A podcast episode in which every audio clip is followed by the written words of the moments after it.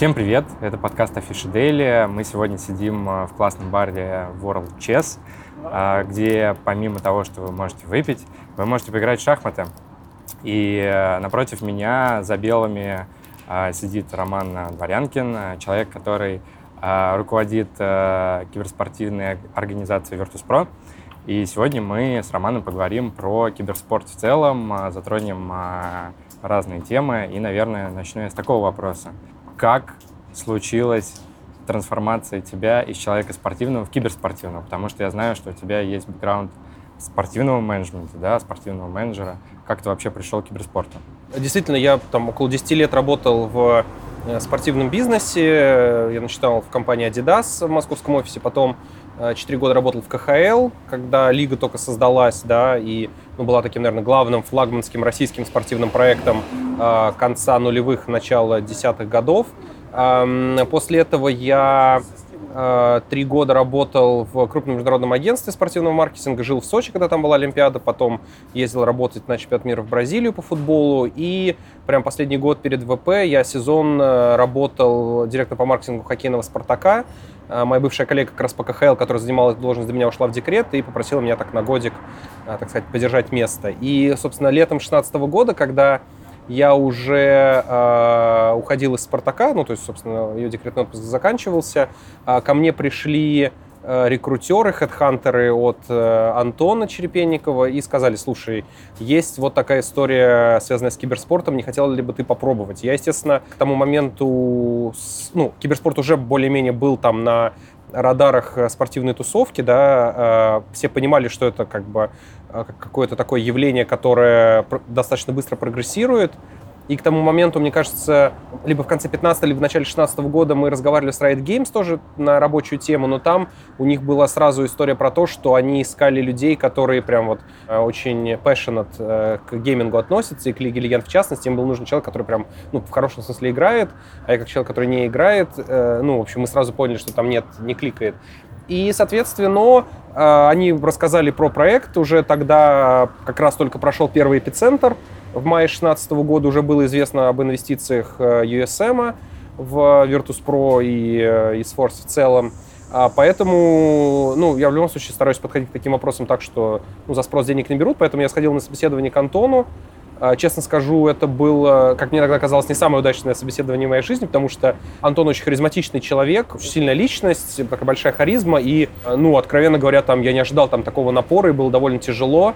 Э, я помню, что в середине собеседования он мне задал вопрос, так, ладно, а сколько будет, э, типа, 289 умножить на 17? Я говорю, там, ну, примерно там 5800, э, где-то так. Он взял паузу пару секунд, сказал точное число, говорит, типа, ну, я отделяю так никчемных гуманитариев, вроде что-то вроде того, что типа, я так отделяю никчемных гуманитариев от тех, кто как, имеет там хоть немного там математический склад ума. И после этого они ушли на подумать, я ушел на подумать. А, было еще одно собеседование, и, в общем, логика Антона заключалась в том, что они хотели использовать те навыки, которые у меня были с точки зрения процессов и понимания того, как все устроено в профессиональных спортивных клубах, использовать это при построении Virtus.pro, который тогда находился в таком глубокой реорганизации. Напомню, тогда вот эти были адские скандалы с левыми игроками на слоте Алохи и так далее. Ну, вот, в общем, в этом была э, логика тогдашних владельцев ВП, и моя логика... Я уже понимал, что это большая интересная индустрия. Мне кажется, главным для меня был тот факт, что в отличие от традиционного спорта, я уже тогда понимал, что в киберспорте Россия не то что не отстает от того, что происходит э, на мировой арене, мы абсолютно в контексте. Э, есть какие-то вещи, которые мы делаем даже лучше, какие-то вещи другие делают лучше, но в целом мы полностью вписаны вот в глобальный киберспорт, играем в нем заметную роль, и для меня, конечно, это был э, очень важный фактор, э, очень важный фактор. Угу. Давай немножко дадим контекст, кто такой Антон Черепенников и что такое Virtus.pro. Ну, Virtus.pro — это один из старейших российских киберспортивных клубов, который был основан в 2003 еще году. Потом, как и многие проекты начала нулевых, он э, после того, как иссяк энтузиазм основателей, которые тогда зачастую бывали, были там студентами, ну, то есть вот в начале, двух, в начале нулевых, да, киберспорт был таким уделом энтузиастов, которые потихонечку подрастали, у них появлялась работа, семья, и они оставляли свое увлечение, да, и вот второй такой волной отчасти институ, институциализации киберспорта, был, она произошла уже в середине нулевых, в конце нулевых, да, и вот, собственно, Антон именно в 2007 году, у него тогда уже был свой там средний бизнес, как это принято говорить, да, он был связан с информационными технологиями, с, с дистрибуцией э, смартфонов BlackBerry, э, работой с ними.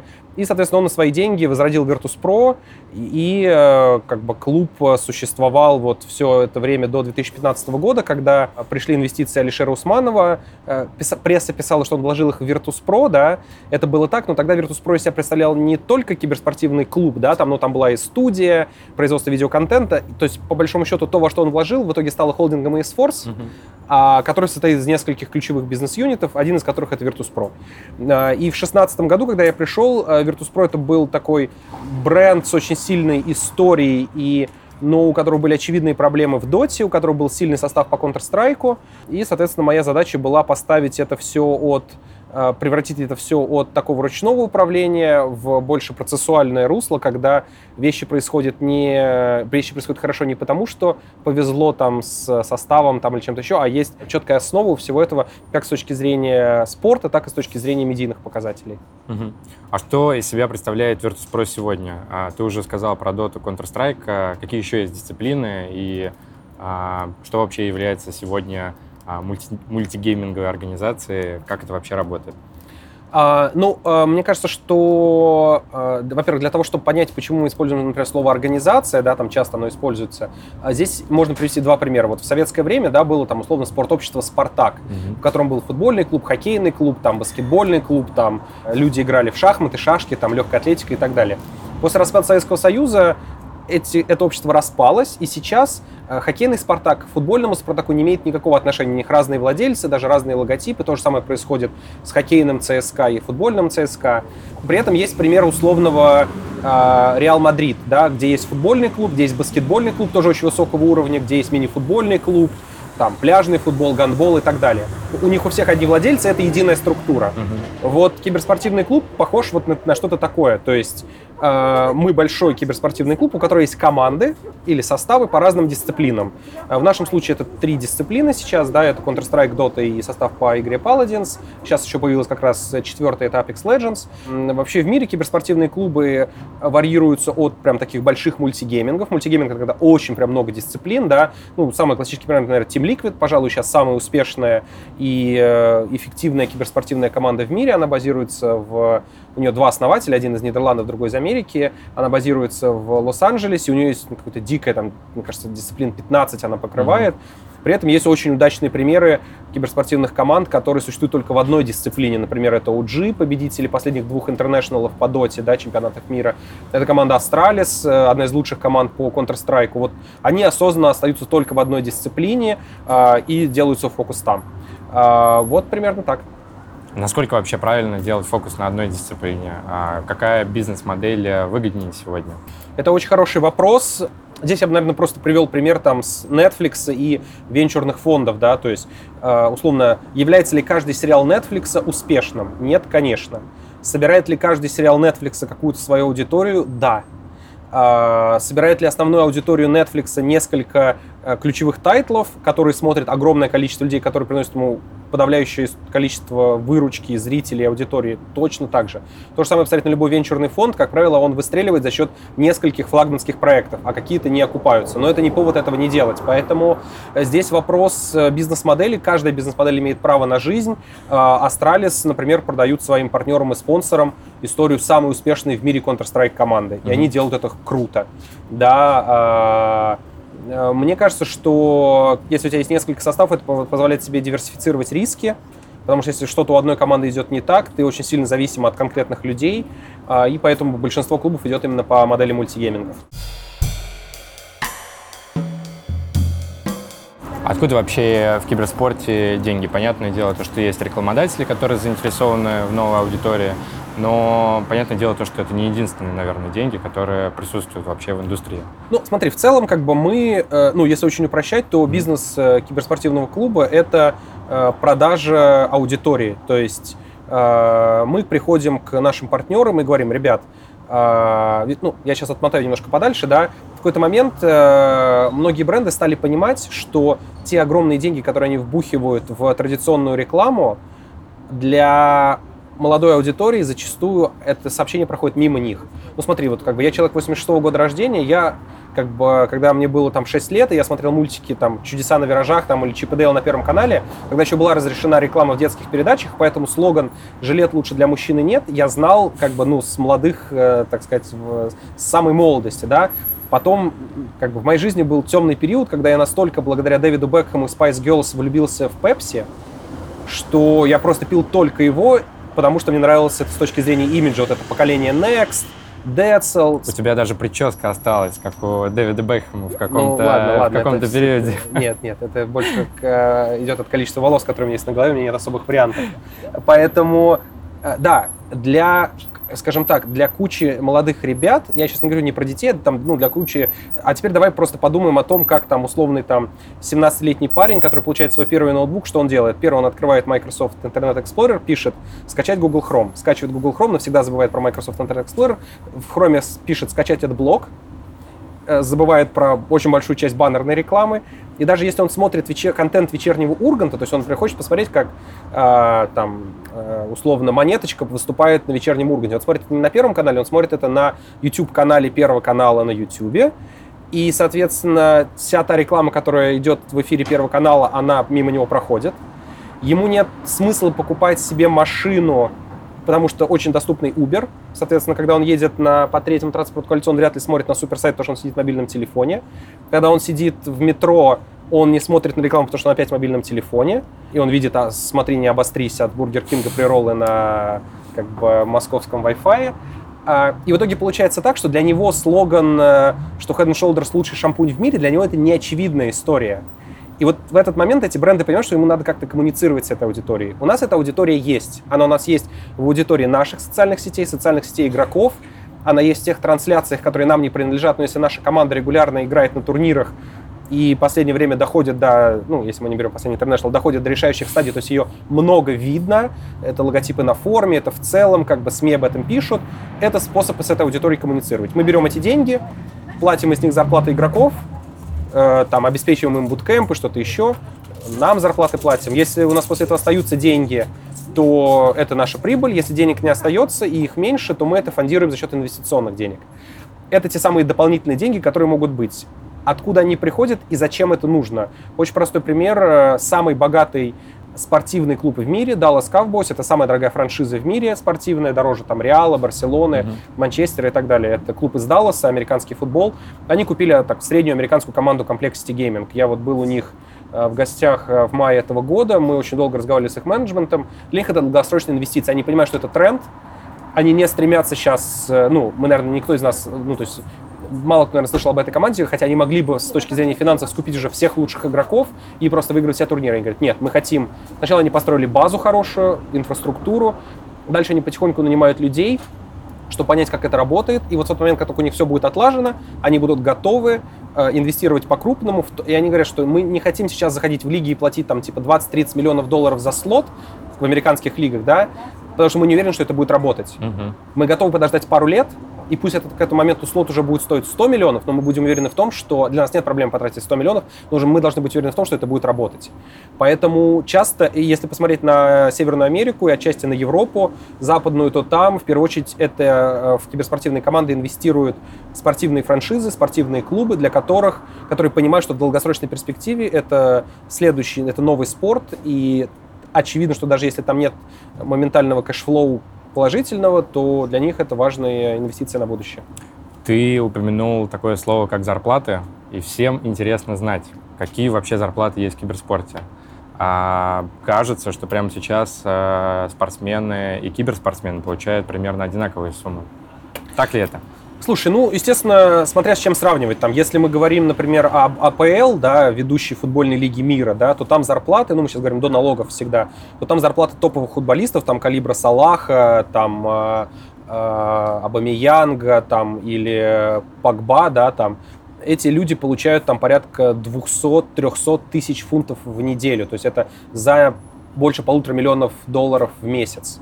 Ну, и это, конечно, и близко не стоит к тому, что получают киберспортсмены, да. А, здесь, опять же, важно понимать, что, смотри, когда игрок, футболист играет в Тульском арсенале, он отдает себе отчет в том, что это Тульский арсенал, и он играет в чемпионате России, где немножко другой уровень ожиданий и зарплат. Он mm-hmm. не ожидает того, что у него будет такой же, так, такие же зарплаты и такие же условия, как в лондонском арсенале. Киберспорт, в отличие от традиционного спорта, он глобален. Поэтому мы на ежедневном, в ежедневном режиме соперничаем с лучшими китайскими, американскими, европейскими командами, и мы не можем сказать нашим ребятам, ребят, мы будем платить меньшую зарплату только потому, что вы из России. Угу. Ровно потому, что они скажут, окей, мы идем играть в другую команду. И в этом плане киберспорт, он глобален. Поэтому в целом э, зарплаты ведущих команд, независимо от того, э, Россия, это Китай, Европа или Северная Америка, они в целом сопоставимы. Ну, естественно, с поправкой там на уровень налогов, потому что понятно, что Россия в этом плане достаточно выигрышном положении находится, потому что у нас плоская шкала НДФЛ, и, это, и он очень низкий по сравнению с другими странами. Там, в Скандинавии это может быть там, 40-50% в зависимости там, от уровня дохода, поэтому для нас это конкурентное преимущество.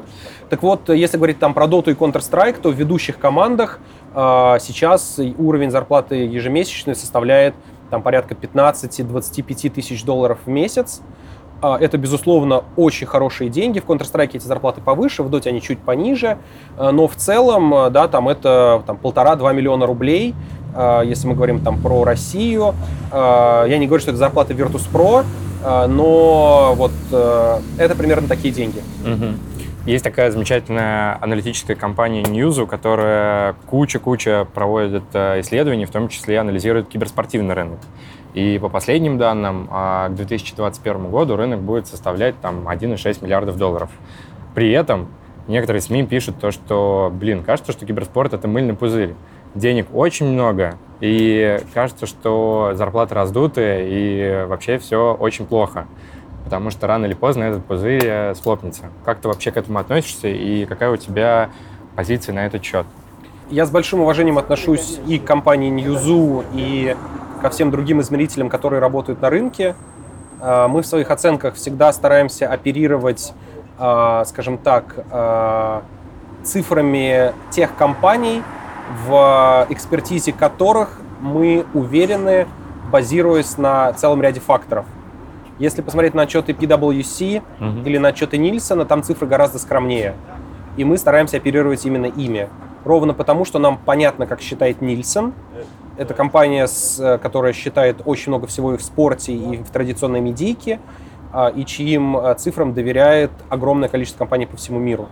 Как считает PwC, нам тоже понятно, а, и их отчеты, вот не буквально на днях вышел, всем советую посмотреть в целом овервью PwC по поводу рынка развлечений, глобального медиа развлечений. И там, конечно, цифры совершенно другие.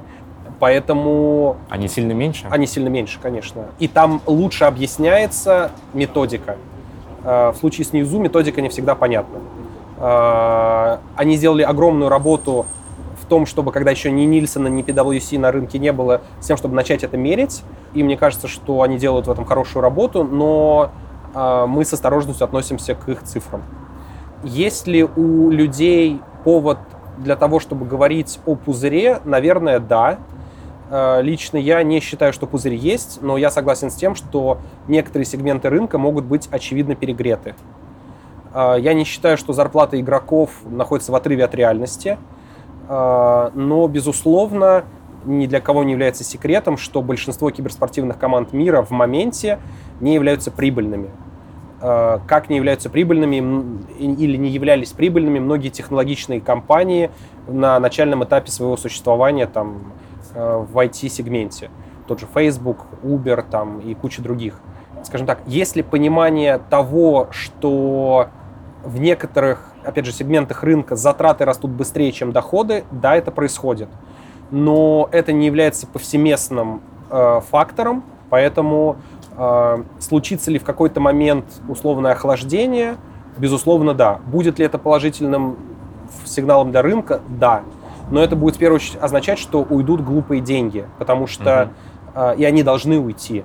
Мы это видим на примере э, даже в том числе в России есть история команды Forward Gaming, которые на рынке ну, изначально относились с определенной долей скептицизма, и как бы то, как она закончила свою историю, к сожалению, это не очень хорошо для рынка, но это отчасти и хорошо, потому что это ну, объективный результат э, того подхода, который использовался. Угу. И если благодаря этому примеру какие-то инвесторы будут более внимательно смотреть и более скептически, более критично оценивать э, свои вложения, это только будет на, на пользу рынку. Угу. А Virtus.pro вообще прибыльная организация? Ну, э, поскольку мы до сих пор являемся частью Mail.ru Group, да, там э, и... А Mail.ru раскрывает отчетность а Mail.ru раскрывает отчетность на лондонской фондовой бирже, поэтому я, к сожалению, не имею права давать какие-то комментарии, потому что это может быть воспринято как э, влияние на... Ну, мы публичная компания, я сотрудник публичной компании, поэтому даже если бы я хотел, я не могу раскрывать больше, чем Mail.ru раскрывает свои отчетности. Это не мое желание как бы замотать... От... Ну, ты видишь, я достаточно откровенно отвечаю mm-hmm. на все вопросы, но какие-то вещи мне просто запрещены законодательством э, и правилами лондонской фондовой биржи. Окей, ну оставим тогда это на их совести. Давай немножко отойдем от темы денег, это безумно интересно. Но мне интереснее вот какой момент. Когда я был а, маленьким, а, играл а, в компьютерные игры в Counter-Strike, меня родители не понимали. Ну, то есть я, по их мнению, тратил время впустую. А как ты своим родителям объясняешь, чем ты вообще занимаешься? Слушай, ну, я хорошо помню, как э, в октябре 2016 года в Москве как раз был первый эпицентр по Counter-Strike на том, что тогда называлось э, ВТБ Ледовый дворец, сейчас называется ЦСКА Арена. А, и я позвал их э, посмотреть. Э, им, конечно, тяжело было понять все вот эти мелькающие как бы картинки. Мне очень сложно было представить Сложно сейчас представить, как смотрели Counter-Strike, пока не появились силуэты противников, как бы и проекция прицела, да, потому что мне кажется, что без этого смотреть вообще невозможно было бы. Не, ну в целом, как бы они хорошо понимают, что я делаю. Если твой подтекст вопроса, как, на мой взгляд, э, справляться с э, вот этим флером того, что компьютерные игры в глазах старшего поколения часто являются прожиганием времени, я сам как бы в этом ну, то есть в моем детстве это было так. Пойти почитать книжку – отлично. Ну, или пойти погулять на улицу с друзьями – тоже классно. А если с книжкой, то вообще супер. Ну, типа, да. А, посмотреть телек, э, ну, норм. А поиграть, типа, в компьютер, ну, то есть, как бы, у меня компьютер появился в 96 году, когда мне было 10 лет, и, как бы, ну, я, ну, это было рано в тот момент. И, ну, то есть, я жил в Подмосковье, как бы, у моих сверстников там примерно пару лет не было компьютера.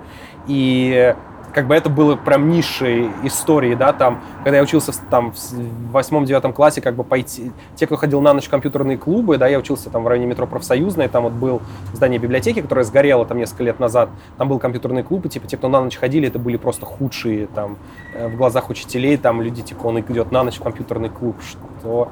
Вот, эм, я могу сказать следующее, я как человек, который два с половиной года отработал в компании Макдоналдс, и поэтому говорю Макдональдс без мягкого знака, потому что это так правильно считается. Э, я как бы на заре своей карьеры, на начале своей карьеры я хорошо усвоил тот факт, который они говорят, что если ты будешь каждый день есть в маке, это действительно плохо. Но э, если ты будешь питаться разнообразно, никакой проблемы нет. Ну, то есть я согласен абсолютно с тем, что нет проблемы с тем, чтобы как бы там съесть Биг Мак периодически, да. К тому же в меню Макдональдса есть морковные палочки прекрасные или яблочные дольки. Вопрос, какая доля процента посетителей ест это.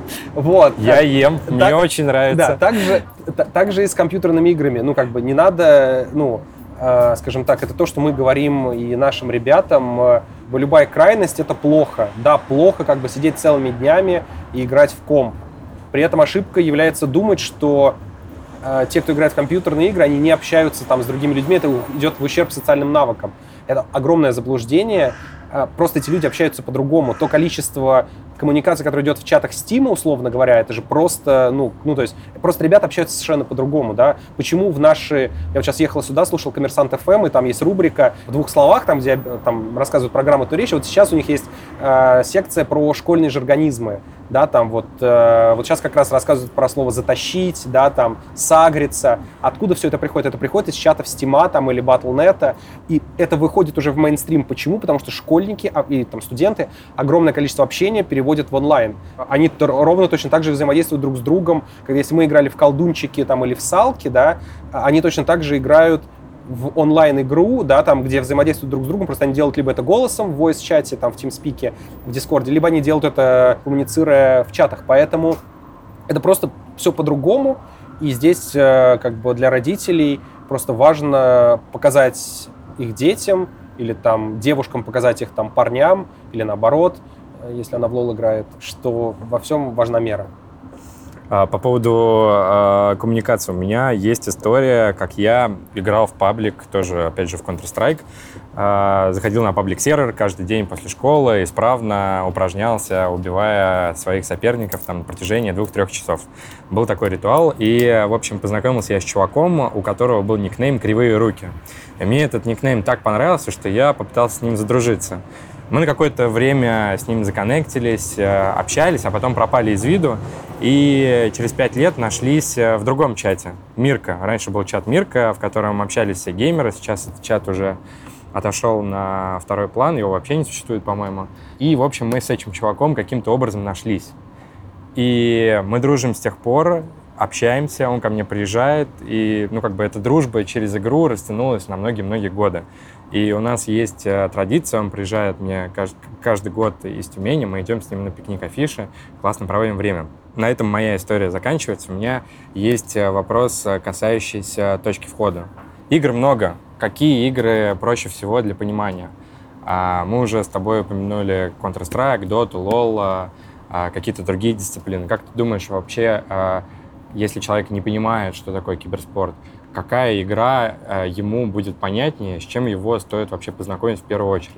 А смотри, тут надо разделить, безусловно, две индустрии гейминг и киберспорт, да, угу. там, ну, не секрет, что многие наверняка слышали э, слово Fortnite в последнее время, да, там, как бы, это игра с очень низкой точкой входа, очень низким порогом входа, которая первая, наверное, реализовала настоящую кроссплатформенность, когда ты можешь играть на iPad, на телефоне, на приставке, на компе, и как бы где угодно, и там все понятно. И, в общем, поэтому она из ниоткуда просто там стала мега популярной.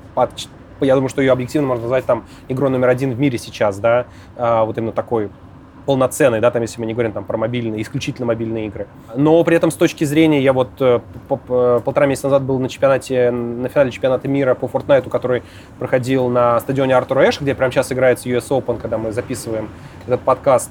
И был полный стадион, но, честно говоря, смотреть это довольно сложно. Тяжеловато, ну да. да. И я являюсь абсолютно уверенным сторонником того, что э, с точки зрения смотрибельности и, в общем, тот факт, что игре уже там 20 лет, а она все еще безумно популярна, а с точки зрения смотрибельности Counter-Strike это, безусловно, э, мне кажется, лучшая киберспортивная дисциплина по ряду причин. Первое, она прекрасно заточена под современный формат потребления контента, то есть это 2 минуты экшена, и потом где-то 20 секунд ты можешь обнулить ленточку Инстаграма, да, и отвлечься. Опять у тебя 2 минуты концентрированного экшена, и опять ты можешь... Э, дальше там в целом все понятно, там есть разные карты, как бы в целом сеанс игры, то есть одна карта там э, или там несколько карт длится предска- более-менее предсказуемое количество времени, и оно не запредельное. И, в общем, уже через... Э, поначалу, может казаться слишком быстрой, но уже через там э, несколько там десятков карт, которые ты посмотрел, ты в целом можешь понять, что происходит. А, плюс, если мы говорим про лан-турниры, э, кейсеры, как правило, играют без кабинок, их перебивают, то есть, скажем так, там они очень эмоциональные, там хорошо видны эмоции, и эту игру действительно смотреть очень интересно. Если мы сравниваем с Dota и Лигой Легенд, двумя другими крупными спортивными тайтлами, которые, по сути, вот, ну, три игры сейчас контролируют весь такой киберспортивный рынок. Это Dota, CS и Лига Легенд. В разных регионах по-разному, но в целом каждая игра контролирует порядка 30% рынка, там, плюс-минус, да, там. То есть, условно, в России Dota это безусловный фаворит, а Лига Легенд практически отсутствует, да, там, э, условно, в США там Dota практически никому не нужна, но очень популярна Лига Легенд, да, там. Есть какие-то региональные игры, вроде, там, того же Overwatch, который в Штатах очень популярен, но не, и популярен достаточно в Китае, но не популярен. АКС в Китае вообще не популярен, mm-hmm. да. А, поэтому а, если сравнивать Counter-Strike и то, что я сейчас сказал с тем же, с той же Dota и LoL, а, там, конечно, все не так. А, там дольше идет игра, она сильно мало понятная, то есть там команда может проигрывать 15-30, да, но при этом она еще ведет по золоту, а, но другая сделала... Короче, это очень сложно понять. Надо знать каждого да, героя, да, да, да, да. да, конечно. Лол в этом плане сильно более кажуальный, угу. а, но там, как правило, не такие интересные игры. То есть, ну, там а, не так все увлекательно, как в Доте. Поэтому для меня лично я считаю, что у КС а, отличные перспективы. Как ты вообще оцениваешь роль э, государства в киберспорте? Долгое время в России существует Федерация компьютерного спорта. но совершенно непонятно, чем она занимается. Она проводит какие-то турниры, но все это несравнимо с тем, что происходит на мировой арене, да?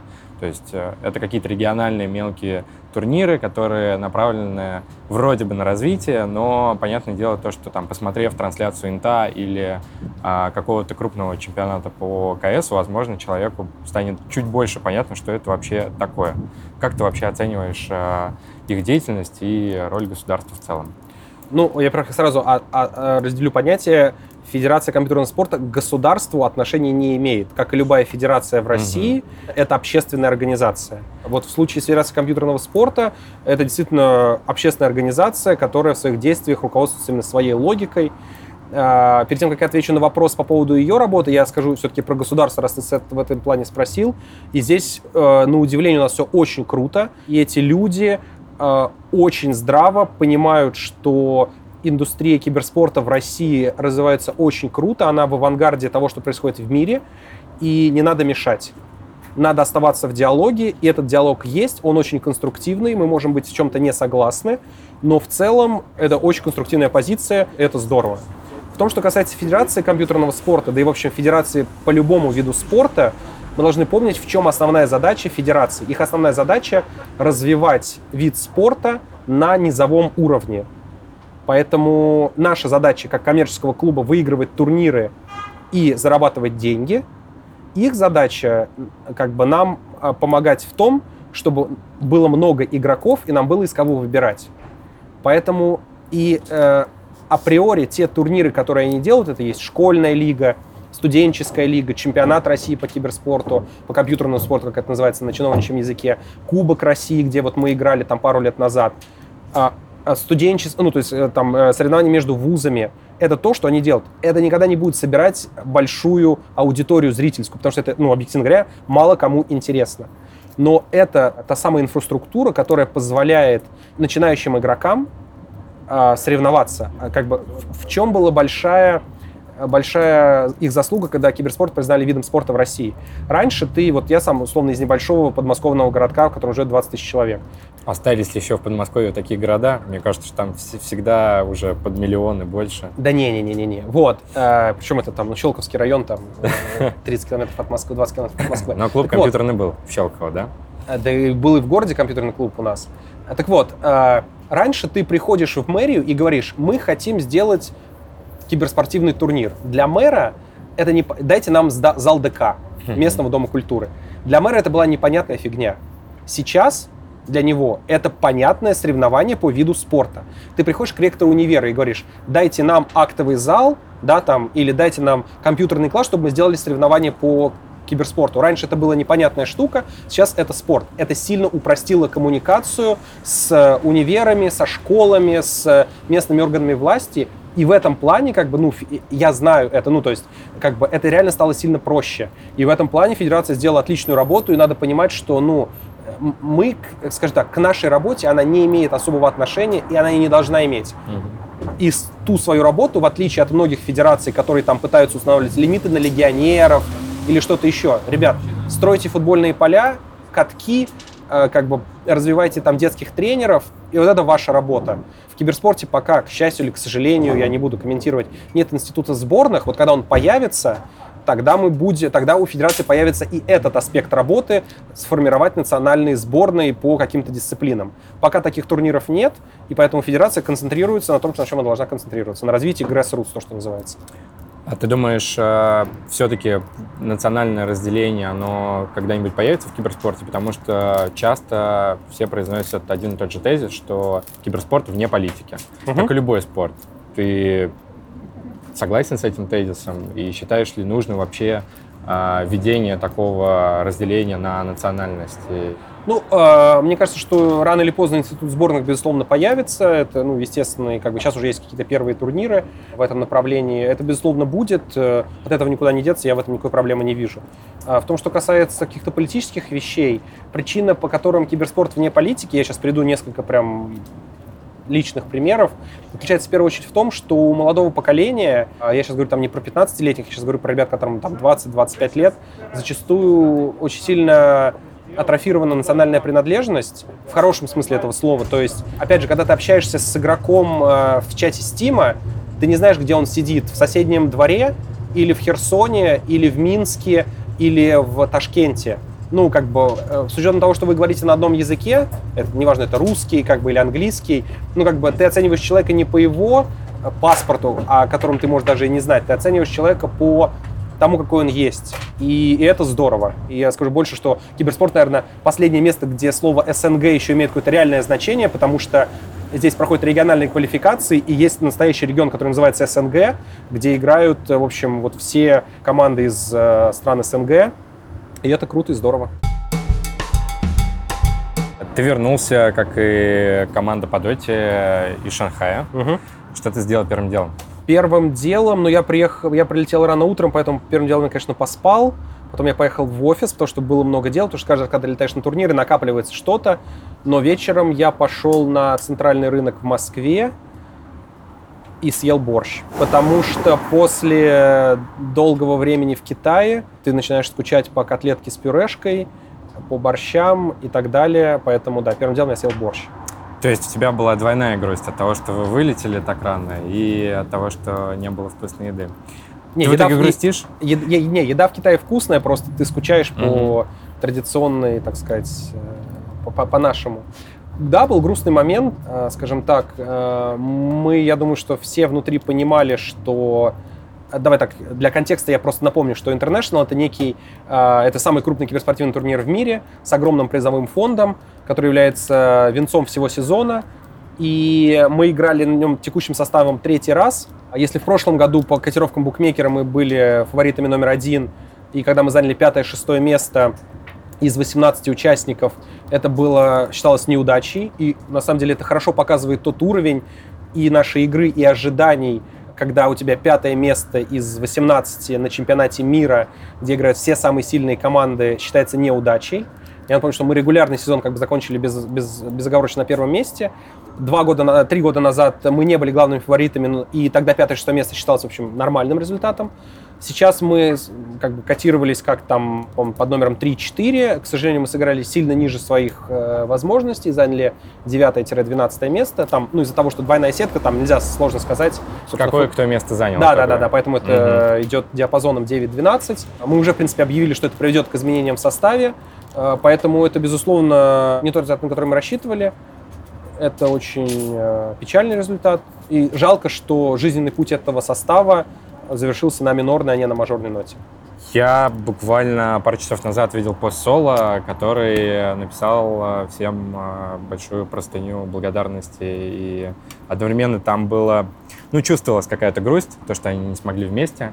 Какие вообще планы у состава? Будете ли вы придерживаться истории, что у вас будет пять русскоязычных игроков, или вы все же смотрите куда-то на Запад, на игроков, которые не говорят на русском языке? Не скрою, что мы рассматривали такую возможность.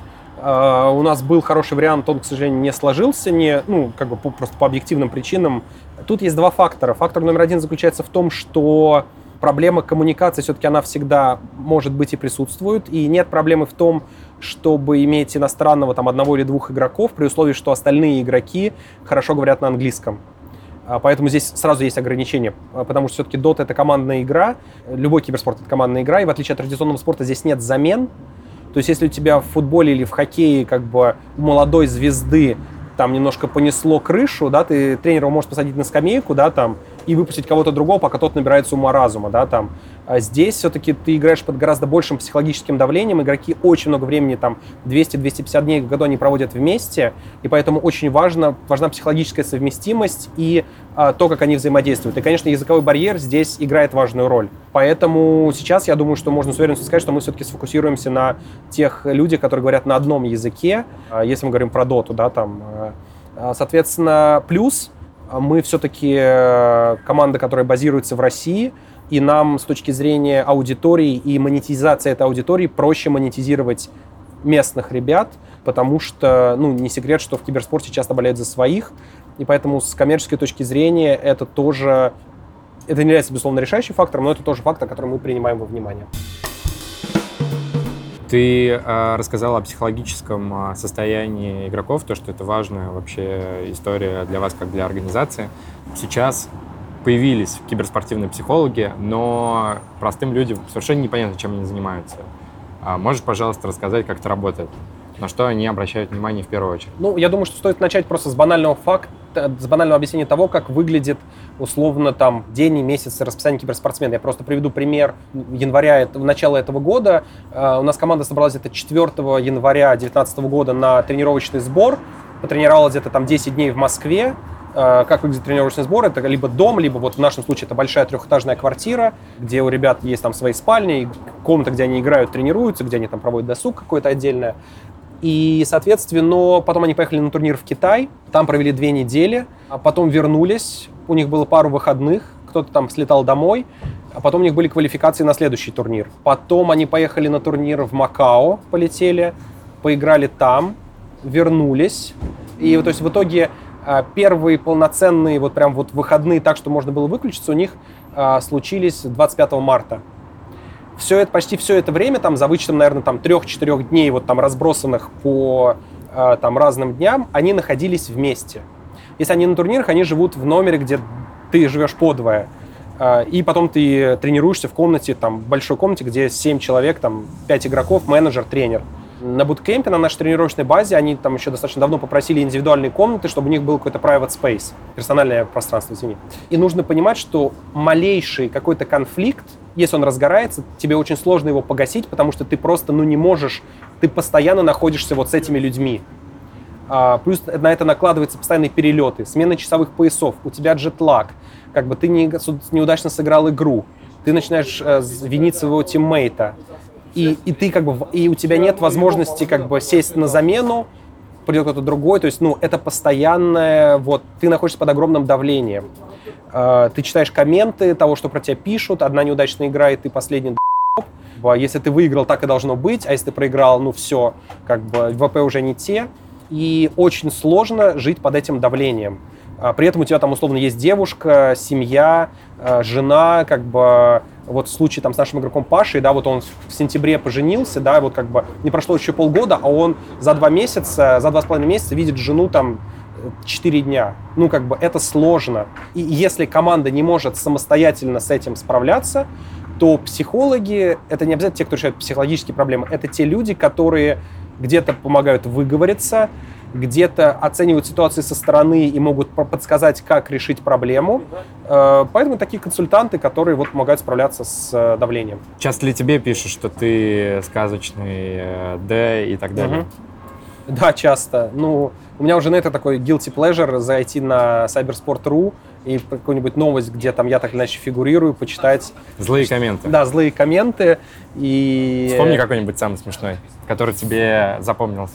Слушай, я их не читаю, как бы, я их не читаю. Тебе присылают сам. распечатки. Не, Ты не, приходишь да в офис, не, утренняя почта. Да не, не, не, не, не. Ну слушай, да, их просто, ну, ну, часто мы заходим на продоту, вот как бы на продоте есть годнота, честно скажу. То есть у нас часто э, после проигранных игр мы как бы ждем часик, если я с, ну, я с командой не часто летаю на турниры, потому что я там, в принципе, не нужен у них. Ну, то есть там процессы выстроены так, что я там, ну, пятое колесо, как бы, помимо того, чтобы по спинке похлопать и сказать, давайте, парни, там, за... За премиальные дополнительные. Э, да, да, да. Значит, я как бы там не нужен. Но, честно, ну, там, условно, на Инте, когда мы проигрываем игру, конечно, э, мы заходим на продоту, и там, конечно, есть прям годнота, прям про то как, какие все как раз сказочные э, и бездарные, и поэтому, да, ну, мы относимся к этому с юмором, э, это реальность, с этим ничего не поделать, надо просто относиться к этому с юмором. Давай пожелаем нашим читателям, которые не играют в компьютерные игры, какое-нибудь э, пожелание и есть ли у тебя какое-то последнее слово, которое ты им хочешь сказать, что-нибудь передать? Слушай, ну, э, если суммировать как бы про киберспорт в целом, э, я, наверное, начну с этого, то мне кажется, что я сам не разделяю там отчет э, прогнозов апокалиптических о том, что киберспорт убьет футбол вот уже через пару лет, никто никому не будет нужен этот многомяч, какой, тем более какой-нибудь хоккей там или волейбол. Мне кажется, этого не случится. Мне кажется, что происходит все больше и больше сращивание спорта с индустрией развлечений. И если раньше а, ну и глобально сейчас вся конкуренция идет за свободное время человека вечером. И условный футбольный «Спартак» конкурирует не только с футбольным «Динамо», он конкурирует еще с «Барселоной», с «Манчестер Юнайтед», потому что их матчи стали тоже доступны. Они также конкурируют с сериалом «Глухарь» на НТВ или с э, «Карточным домиком» на Netflix или с э, крафтовым баром, куда ты можешь пойти и провести время, или со стримом Папича, или со стримом Нинджи. Э, то есть глобальная конкуренция сейчас идет за то, что человек будет делать после того, как он в 7 часов вечера условно вышел из офиса, или из коворкинга, или с завода, или там, из, если он работает в сфере обслуживания своего там заведения. И вот вопрос, что он будет делать? Он пойдет с друзьями выпить пиво в бар, и там на фоне посмотреть футбол, или он пойдет с друзьями на стадион, или на хоккейную арену, или он придет домой и включит сериал по телеку, или он включит сериал на стриминговом сервисе, или он сядет поиграть, или он сядет посмотреть, как другой играет. Все это большая индустрия развлечений, и киберспорт, безусловно, станет ее заметной частью, но он не убьет другие ключевые виды развлечений. Мне кажется, что киберспорта не надо бояться. Э, безусловно, людям старшего поколения тяжело за ним смотреть, может быть, и мне тяжело за многими дисциплинами смотреть, от Overwatch меня тошнит. Ну, как бы, я не в плане того, что у меня вестибулярный аппарат, потому что там все так как бы скачет, что ну, мне объективно тяжело это смотреть. И, ну, я могу сказать, что Fortnite мне не интересно смотреть, но я где-то это делаю просто потому, что мне нужно это по работе. Но это не такой страшный зверь. А, там, а, мне кажется, индустрия растет, и все больше и больше начинает заниматься таким сторителлингом, когда ты начинаешь переживать за каких-то ребят, которые там что-то преодолели, там, или у них какая-то есть интересная история. И, в общем, а, киберспорт говорит на универсальном языке, это не, страш, не, так, не так страшен зверь, как его малюют. Класс. Есть идеальный э, вариант, при котором мы соединим коктейль Джонни Физ и киберспорт. Приходите в бар, заказывайте коктейль и смотрите какой-нибудь классный стрим с участием Virtus.pro. Спасибо. Спасибо. Отлично поговорили. Класс.